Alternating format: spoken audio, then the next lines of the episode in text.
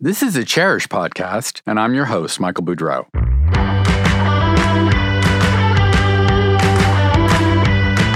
I'll be taking you for an inside look behind the glamorous facade of the interior design industry. At a time when every aspect of the business, from sourcing to trends to marketing to dealing with clients, is undergoing rapid change. After three and a half months and counting, confined to our homes, it's become pretty clear what works at home and what doesn't. We are all coping with new demands, staying six feet apart, creating a functional and quiet space to Zoom, even trying to find a place to hang up our newly washed face masks to dry. So, what does the change reality the corona crisis has imposed on us mean for the design of homes in the future? More home offices? Probably. More doors in private areas? Possibly. Larger pantries and storage areas? Decontamination zones? Who knows? Fortunately, I have with me today two experts in how Americans want to live. They are both skilled in traditional design, but understand that tradition needs to adapt to stay relevant and powerful, and perhaps never more so than at this moment.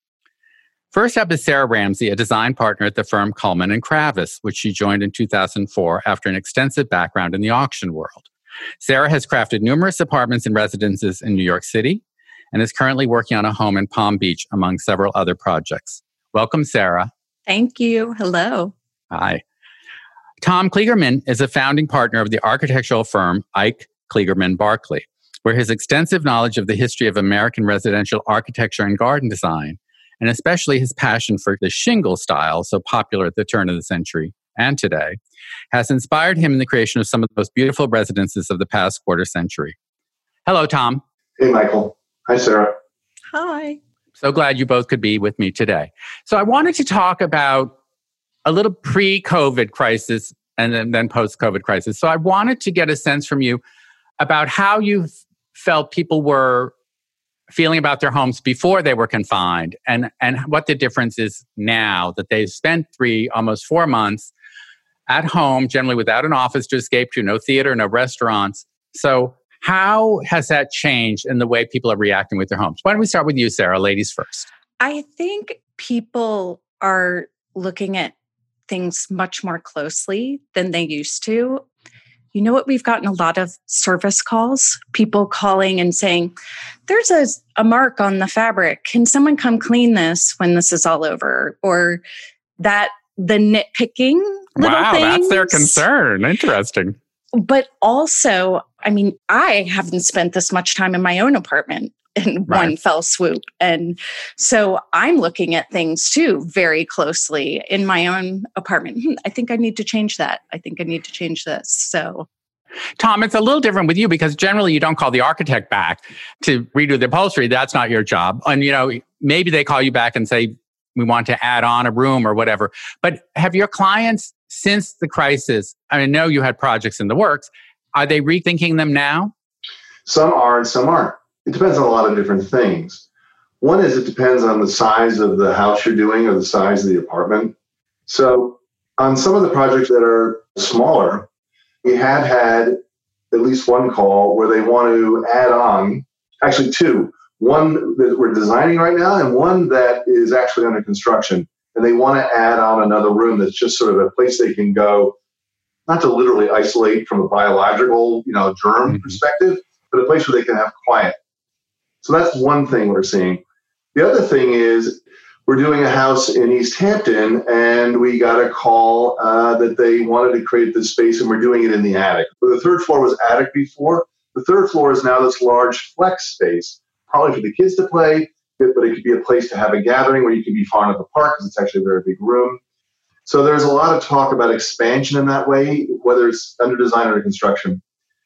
The other thing that I'm hearing, probably more so, is about the mechanical systems. You know, how do we filter the air?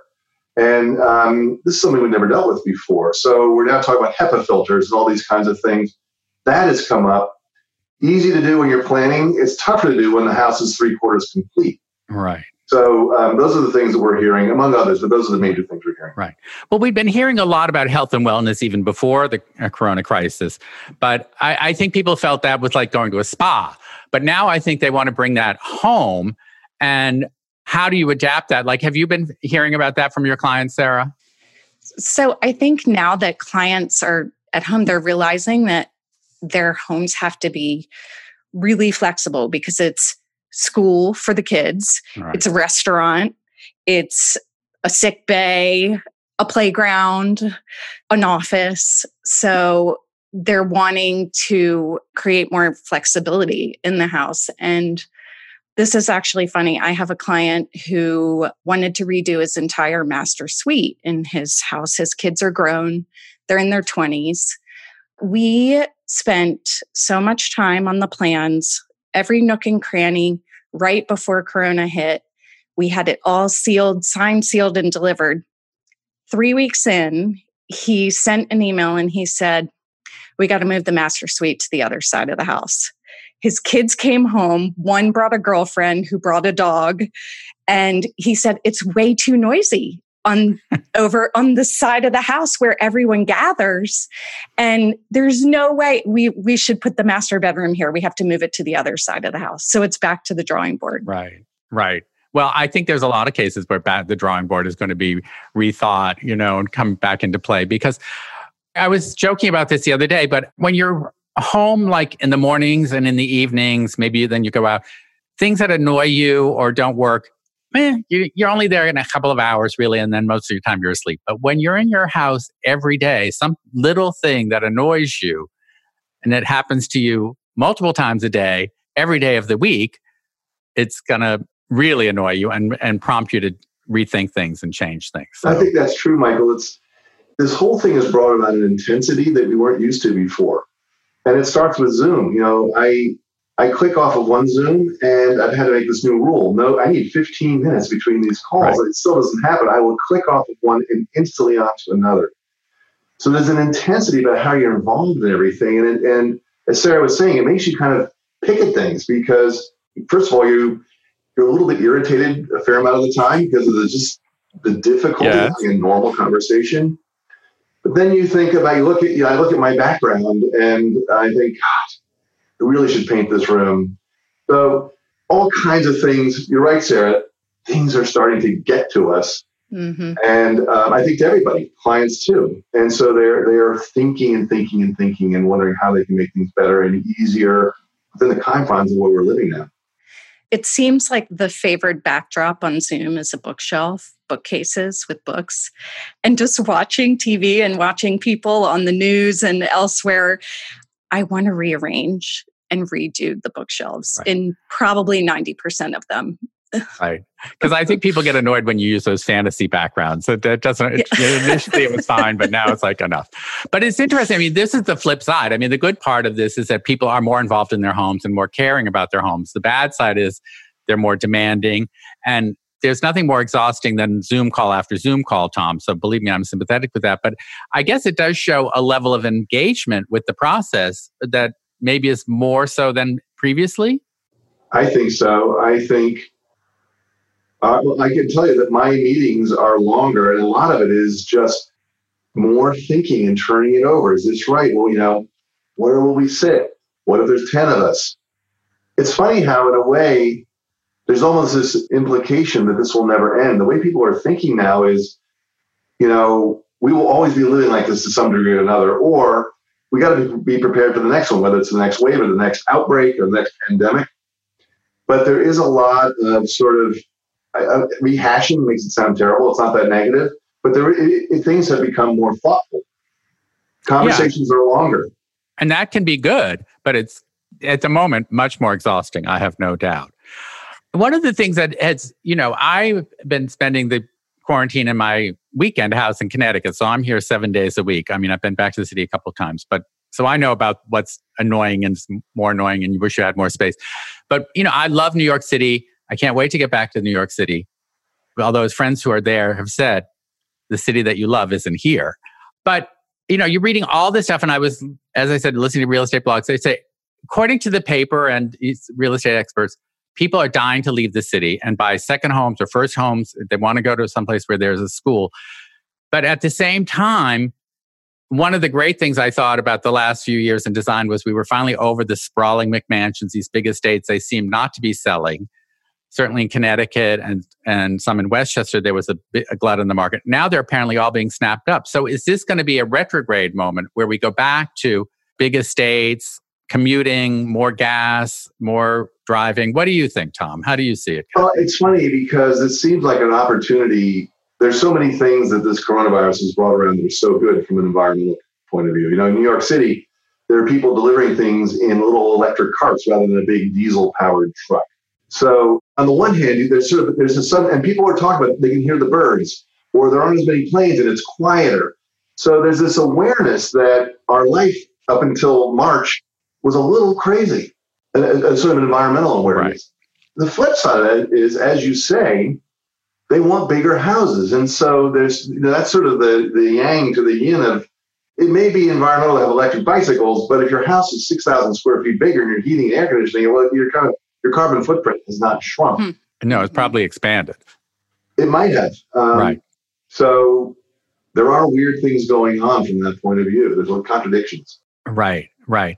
And Sarah, how do you see it in your practice and, and Cullman and Kravis there? Do you think that people now necessarily want more space? Do they want more outdoor space? Are they looking for more privacy? I mean, one of the trends that people have been talking about, I don't know if it's true or not, the idea is that people don't want open floor plans anymore. They want exactly. doors. Okay, exactly. go ahead. Tell me. That's it. Well, it was all the rage, the open floor plan. Right. And now everybody wants to be able to shut a door and go into another room and be alone. And also, like kids who always had their own rooms, they're sharing rooms. So they have an extra room to be like a playroom or a homework room to turn, you know, a bedroom into something else functional. Right, right. That's funny, Sarah and Michael. I'm I have not found that to be true. We're starting a house in Texas. It is wide open and interesting. Well, everybody has their own bedrooms. So there's always a place right. to go, and there's a right. library, and there's a couple other little rooms you can escape to. But if you leave all the doors open, actually, I guess to your point, there are doors. You can see from the living room to the dining room into the kitchen all the way up to the screen porch. Wow. But I'm sort of saying two things. I, am realizing there are you can close it off, so there's always this tension. Do you want to close it off, or do you want it open and modern? Right. And there's ways that there are ways to have both. Well, I guess if you're homeschooling the kids after about a month, you probably want to close it off a little bit more. But it's interesting that, as you said, there are doors now because for a while there were no doors other right. than maybe the bathroom or maybe the, the bedroom. And the kitchen was right in the living room. And I have a feeling that that might change. What do you see happening, Sarah, in terms of kitchens and entertaining spaces? I mean, we've always still have a formal dining room or or a, even a casual breakfast room. Mm-hmm. And that is where the the meeting point of of families typically. Right. But you know, now I think that people are now wanting offices that are not your just occasional office in your house. They want, I had a client tell me he wants to build a guest house slash office on his property now, just to actually you know, leave the house and go to a actually separate leave building. the house and go somewhere. And then we had another client who bought a small house structure next door and wants to make it into his office like immediately. So just to have somewhere to go that's not, right. you know, they're not all, the whole family isn't on top of each other. Right. And I imagine some clients want multiple offices. I mean, both partners and the relationship probably working. So is that a difficulty in terms of finding space for that? I mean, it used to be in the 80s and 90s that the wife's office was like Jason at the kitchen. She'd have a little desk with a laptop. You know, I think those days are probably over. Definitely. We used to call that the telephone table. so they could sit down and make a, a reservation at a nearby restaurant. Right. It's right. not like that anymore now. No. That's the double computer screens and right. whatnot. Right. Plus, right. you're calling for home delivery. You're not going to the restaurant. You still no. Sadly, it's all about delivery for the moment. Yes, Michael. I just to jump in about you're asking about other kinds of spaces. Just I'm just occurring to me. One of the things we're doing that I didn't bring up we are doing a lot of outdoor spaces that can be closed off. What happens is, you know, they have these, in, I forget they call them Invisi screens or something, and they can be like 18 feet wide. And so we're doing a number of projects now where open porches, you literally at the press of a button, they become a screened porch. So you keep out the bugs and stuff like that. and then you can open up the house. We're doing that in, in a lot of areas. Some of it started before this, and one house was they just requested that to have a whole south terrace that could open up and really become almost a parallel set of rooms to the main living rooms of the house. So they could go outside, so they got they have more people over and not worry. Interesting. Because again, outdoor spaces seems to be the thing at the moment. If you can't have a second house, apparently what is a hot property even in cities and especially in New York City is any apartment with an outdoor space. Mm-hmm. You know, it's always been a premium and you paid extra for that, but it seems like that's considered more valuable than ever. I don't know about Juliet balconies. Those went out of style and I think are kind of useless, but outdoor spaces and people spend a lot of money on their outdoor spaces now and have fit them out with kitchens and plant, you know, expensive planters and plantings. Do you think that's going to help save the city environment for a lot of people? I mean, just the density of New York City, most people cannot have private outdoor space. I went to Central Park this weekend and it was mobbed because yeah. all of us who don't have outdoor space are desperate to be mm. outside, especially now that the weather is so good. So I've always thought that that outdoor space is a, a major premium of an apartment. Were you able to social distance? yes, we were okay. able, but I did see a lot of groups mm-hmm. of people that were pushing it. But right. we put as much thought into an outdoor space to make it an outdoor living room when we lay out the furniture so that it's literally like a room uh, that is comfortable and as functional as we would do in a house. Right. Right. You know, it's funny about outdoor spaces in the past, I've, people wanted balconies on their master bedrooms or balconies. And I always said, you know, that's just a leaf catcher. You go out there the first two weeks that you live there and you never go out again and you got to clean it. At the moment, my wife and I are living in a rental apartment because we're redoing our apartment. And it has a really big balcony. It's probably, I mean, big for me. It's like 10 by 18. That's substantial. Wow. I live out there and it is partly because otherwise you're in the apartment. You know, right. I didn't leave the apartment for three weeks at first. Right. It has completely changed my mind about outside space, and I'm really sorry that the apartment we're renovating doesn't have a balcony. Right. Hmm. We made a mistake. So I think that that if you're asking about things in the future, I have a feeling that'll be it. That if you have a guest suite, the guests can go out, sit outside. Certainly in an apartment, but even in a house, get yeah. outside. Right. Yeah. It's interesting.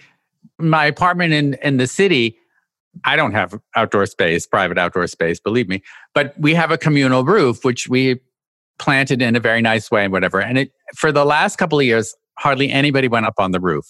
Now the roof is packed. Yep. I, I think it's somehow being forced inside, even when you're comfortable inside, the idea that you are not allowed psychologically has an impact. And I think that it will have an effect on the way people live in the future, they, they want to have access, even if it's just five feet outside or a courtyard in your apartment building. Or I think developers really have got to start paying attention to this because I think it's a very primal, important yes. thing. Yeah, if you see a lot of these new skyscrapers, I if you follow some of these, you know, YIMBY and some of these things. Mm-hmm. A lot of these skyscrapers are green, you know, they have balconies and hanging plants and a lot of setbacks. And, and that was happening before coronavirus. Right. But you, you, have to think that that's just going to be more so. And mm-hmm that the city hopefully will become a little softer, a little greener. It's like um, that book Manhattan. I don't know if you've read that. When mm-hmm. they, they show the future, future of Manhattan where it's interwoven with parks and stuff like that. Hopefully that's going to happen.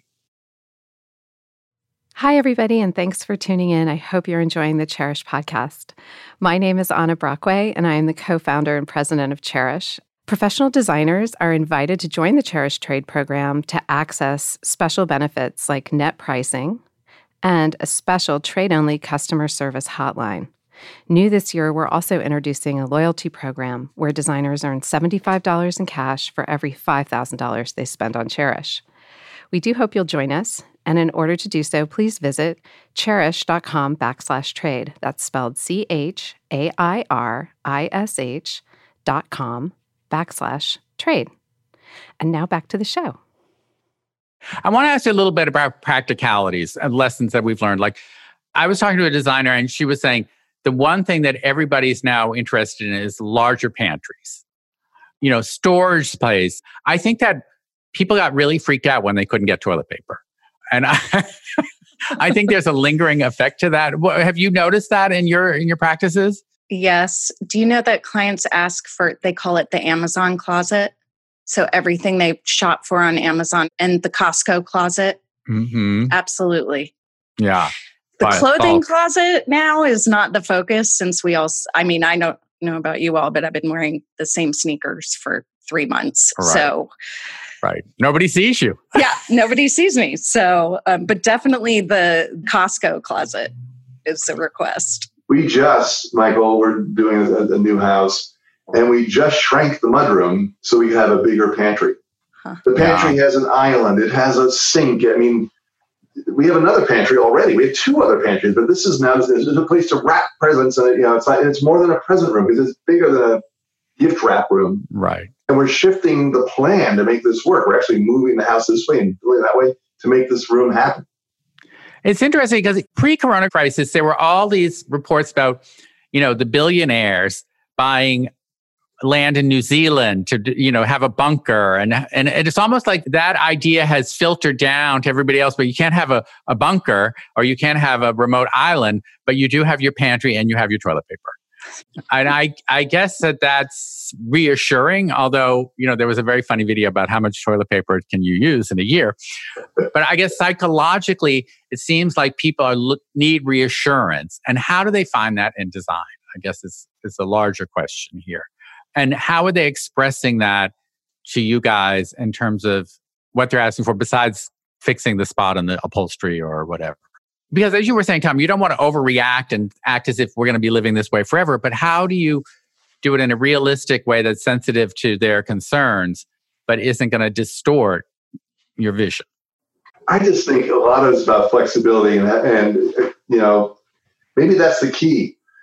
Maybe the big lesson here is you don't know what the next thing's going to be like, right? Right now we're dealing with coronavirus, but in 15 years or five years, it could be some other thing where people actually need to have smaller, or they need to have two families where there's currently one for for a reason we don't even Right. know yet. Right. Maybe the big lesson is not just flexibility in that you have three places you can go pick up a phone call, but that the whole house is designed in a way that this could become that room or that could become this or that you know maybe it's about being less rigid about what a house is or be, or designing things. I don't know how you do this with the thought that what works today will not work tomorrow. And it may be the exact opposite of what's happening. It may be totally the opposite we're doing right now. So all this effort about HEPA filters and screen porches and giant pantries 10 years from now I go what were we thinking? You know? Well, I could see it about the HEPA filters and the giant pantries, but I do think a screen porch is a wonderful thing. Um, always Sarah, how about your clients? I mean, you're you're right, Tom. I mean, we used to say that decorating the two key pillars were form and function. Like you can have a beautiful room, but if it doesn't function, what's the point? And now you've just flexibility. It's all about flexibility. But is that going to be a hard sell to some people? Because, I mean, Tom, I'm sure people come to you and they said they've seen your houses, they've seen these beautiful shingle house- houses in, in Newport or in, in the Hamptons and the beaches, and they those dreams are very potent. And how do you combine the two? I don't know how you combine the two, but it's true that the thing we're not really that we haven't spoken about is that people still want a beautiful house and they still want it to look like a home. There's certain things And I think beauty is important. absolutely and you know they come to us for a specific thing. They go to other architects for other things, Right. and when we veer from that for whatever reason, they say, "Hold on, well, well, we like those chimneys and we want this kind of a shape, and can't you do a curve?" I don't. To answer your question more specifically, um, which I, I forget what it was. What was your question? No, I was. Is it a hard sell in terms of that idea of flexibility and being responsive to the possibilities Yeah, of the I- I, future? think I think maybe what you say. Sorry to interrupt you. Is you say we got to think about what this house is going to be like, what, what life is going to be like in ten years or twenty years, and maybe more than just your kids are living here and you're not, or your grandchildren here and you're not. That you know maybe the big lesson is flexibility. And can you imagine down the road? You know, should we be thinking about this office becoming a first floor bedroom suite, or this office becoming two offices? You may want to work with your wife in the same room, but ten years from now, you may want to I, so I think you can sell flexibility in a way that makes people not think it's a terrible thing to talk about or not think it's too nerdy. Right. And I feel like we've we kind of do that already because when we've designed, we design, we call them ghost babies. Well, your grandkids one day, I mean, right. who knows when you have grandkids, here's like where idea. they can stay. And so we we kind of do that already. You're looking ahead. Yes. I love the idea of a ghost baby. I think that's a great term. um, but I guess the idea is, and I, I think this idea of flexibility, Tom, could be uh, partly the answer to what we were saying about ever giant more houses, less ecologically aware, less good for the environment. Because if you switch your room around, you're not adding a room, you're not tearing things down, you're not adding to landfills, all of that stuff. So I think flexibility is probably a really important aspect of that. But I could see it's kind of an abstract thing. Like Sarah, when you talk about the ghost babies, do people get it? Do they are they open to think about they 10 do. They do? They okay. Do. I find that very reassuring. That's good. And Tom, do you would you feel the same? Because I know your clients are very high end clients, and for both of you, they want what they want, right? And they're used yes. to getting what they want. You know, they want what you, they want, but all good clients, and all of us are good, they do listen to you and they want your ideas. They, right. I think there would be nothing wrong with starting off a meeting or a very early conversation, saying, "Look, let's think about flexibility. Let's think about what could this room become." You know, one of the things I always say, you know, don't build the house for, don't build the store for Christmas, because even before coronavirus, if you could use one room for two functions, like if the family room could also be the media room, instead of building a whole media room, you can build smaller and better, or the same amount of dollars, use it for better materials. So I think it's sort of the same attitude, like Sarah says. We kind of already talk about it. So, but maybe maybe we need to bring it more to the fore. Mm-hmm we talk about without saying flexibility. We talk about without saying a house has to be able to change. Right. we say that. We say, wouldn't it be nice if the kitchen could also have a breakfast room or something like that? But the idea of saying, you know, we got to think about this because life could be different in a year. Right. And one of the things that's I, I find fascinating about this, how we're going to respond to this crisis in building is like all the things that were so fashionable a year ago. Like I'm, t- I'm thinking like urban development, you know, all those apartment towers. It was all about shared spaces. The apartments were smaller because you would have a library, of another room that you could use if you want to have a dinner party, a gym in the building. Now that's all been thrown out the window. So that's absolutely true. I mean, when we were looking to rent while we do our renovation, it was shocking how tiny a one bedroom apartment is now. Mm-hmm. And the, like you said, the answer already is well, you have the roof, you have the gym, you have the pool, you have the meeting rooms. Now, who who wants to go there? Right. So, what do these guys do with? They, they build a whole financial model and building that's 60 stories tall, and this model, which may, you know, they kind of rolled the dice and it didn't come up right. Right. And I, how are they going to adapt those spaces? one way to do is you poke through to the next apartment. Right. Right. Now, you know, or something like that. You split one apartment into two with the other. I don't know what's going to happen, but it it's not going to be inexpensive. Right. Right. I think these a lot of developers are going to be eating their shirts for a while. Yeah. Now, Sarah, you don't obviously deal with many one bedroom apartments. no, but I, I have first hand experience. I actually made my own mistake a couple years ago. I was going through divorce and I was looking for a new apartment. I called my broker. I've bought two other apartments with her. I've known her 15 years. She knows me well. I saw this apartment online. I said, I want, it was a studio. And I said, it looks cute. I want to see it. She said, eh I went and I was charmed. And mm-hmm. I, I was like, I want to live here, make an offer. And she said, I can't make that offer. You cannot live in a studio. You need a one bedroom. And I said, make the offer. And now I get it. I am like, what was I thinking? But who ever thought you'd be inside in New York City right. for three months? Right. Right. I, would have told someone they were crazy if they told me this was going to happen. But I've definitely looked back and I think, you know, because New Yorkers, we live so out all Absolutely. the time. And Absolutely. I was like, I don't need a big apartment. I'm never home. But right. now I am. right, right. And I think, speaking of that, I do think that this idea of working from home is one of the things that's not going away. Maybe you won't work from home as much as we all have had to, yes. but I think the flexibility of it, and even though the Zoom calls are exhausting, Tom, we all know, it's a great thing. I live 20 minutes from the office, which is not far. Walk. Mm-hmm. I have 40 minutes extra a day to Mm-hmm. either work or have a longer breakfast. And when you multiply that by the millions of people and people who come in from New Jersey, where what a waste of time and energy. Um, I, I was just thinking as, as you guys were talking about flexibility and stuff, you know, we're talking about houses, but what about the office? And I think what may happen is to relieve the pressure, Sarah, of you being in a small apartment, your, your office almost becomes an extension of your apartment. Yes. But the office is smaller than it used to be because people are also using their apartments as an extension of the office. And so there's this sort of maybe this sort of interesting integration of workspace and home space that might happen where things begin to overlap more. Right. That makes total Each sense. one is sort of an escape from the other.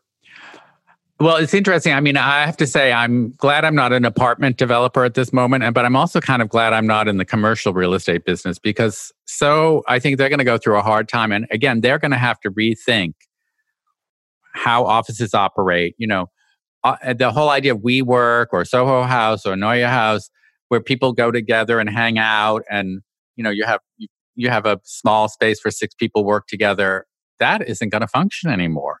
You know, we almost, um, Ike Kligerman Barkley is going to be moving at some point. We were looking at spaces. We, we were within an hour of signing the lease when all this coronavirus Whoa. took place. The, everyone in the office was worried that we were moving to too small an office. And now I'm realizing, first of all, I'm glad we didn't sign it because I think the rates are going to come down. Right. But I'm realizing that that quote smaller space is probably too big. Really? And I, when I talk, to, I talk, I call my staff and architects and stuff, and we talk about, you know, do you want to be at home? And you know, would you share a desk? Like, if you're going to be home three days a week, like, you know, will you share a desk? And we we don't need to spend that kind of rent or Right. build that much cabinetry. Right. But I do think it's hard to collaborate on a creative project at a distance.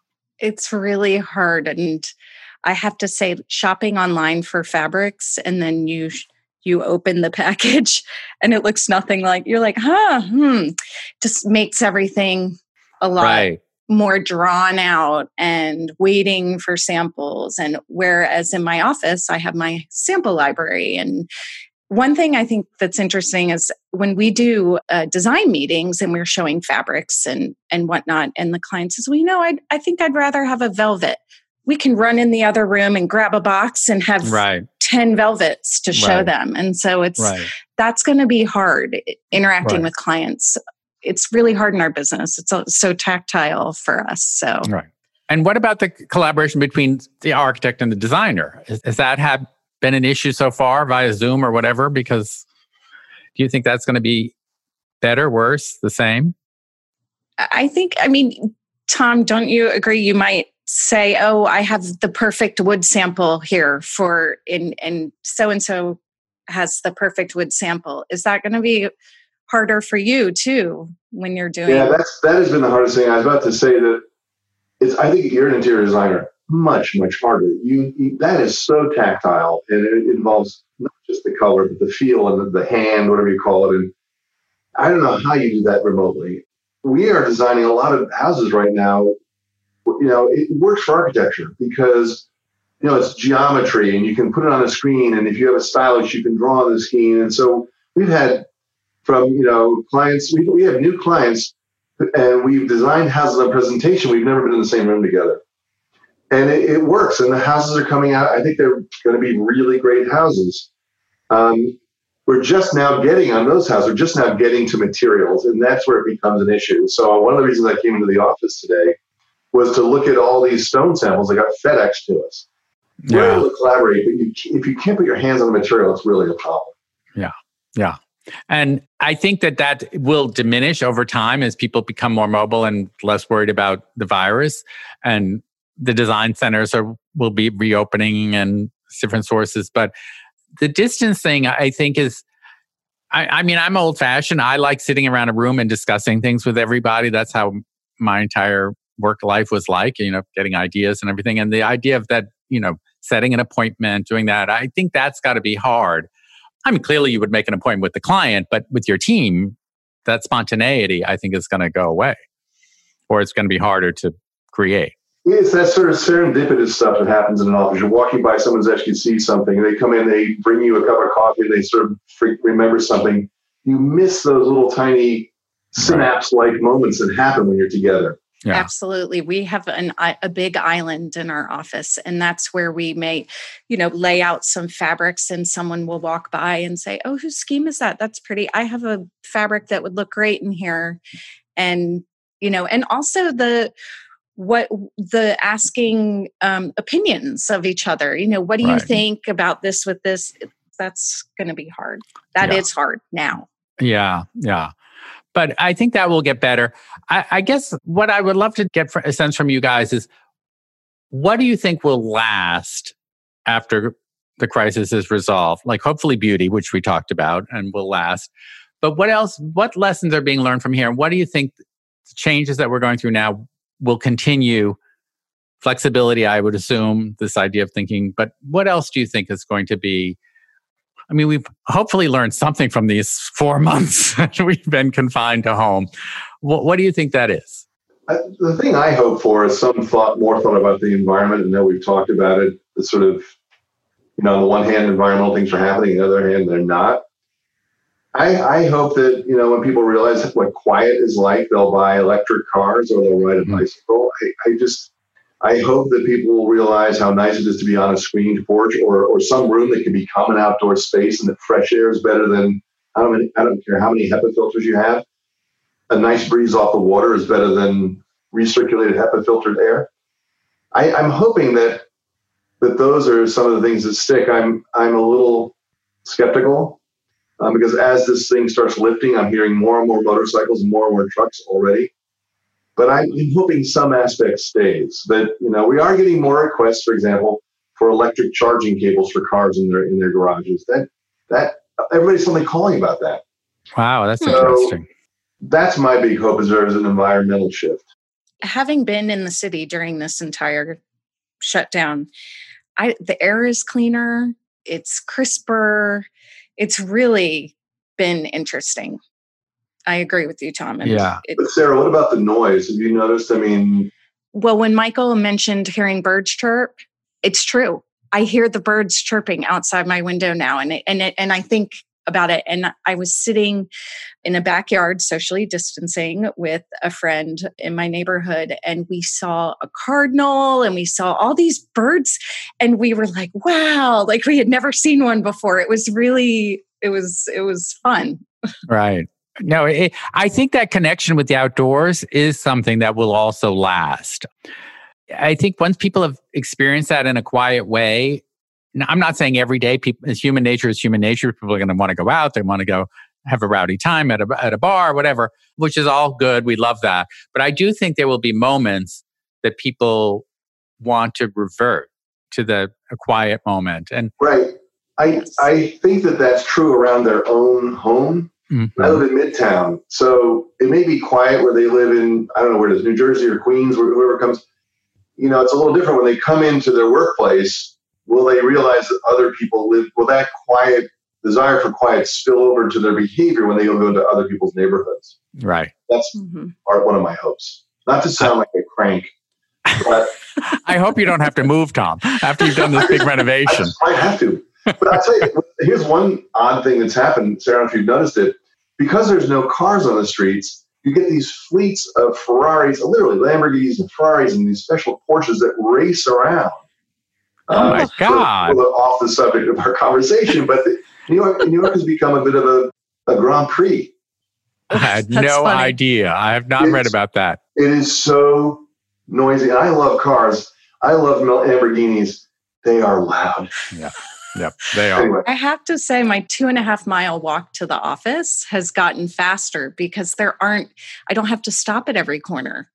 Right. Because there's not as many cars and people and to to maneuver around. Right. I mean, that's one of the good things I'm enjoying too. Like when we go into the city, you know, what used to take two hours takes less than an hour and a half. I mean, but I don't think that's one of the things that's going to last after Corona. Sadly, I no. tend, I think that's, you know, I think if you live in LA, I don't think the 405 is going away. Um, but I do think maybe people are going to think more about how often they drive, the kind of car they drive, as you were saying, Tom, that kind of thing. I think there's an awareness and that silence can be a good thing and that I, I expect there'll be an overreaction once we can go out more and go to restaurants. There'll, you know, pent up demand.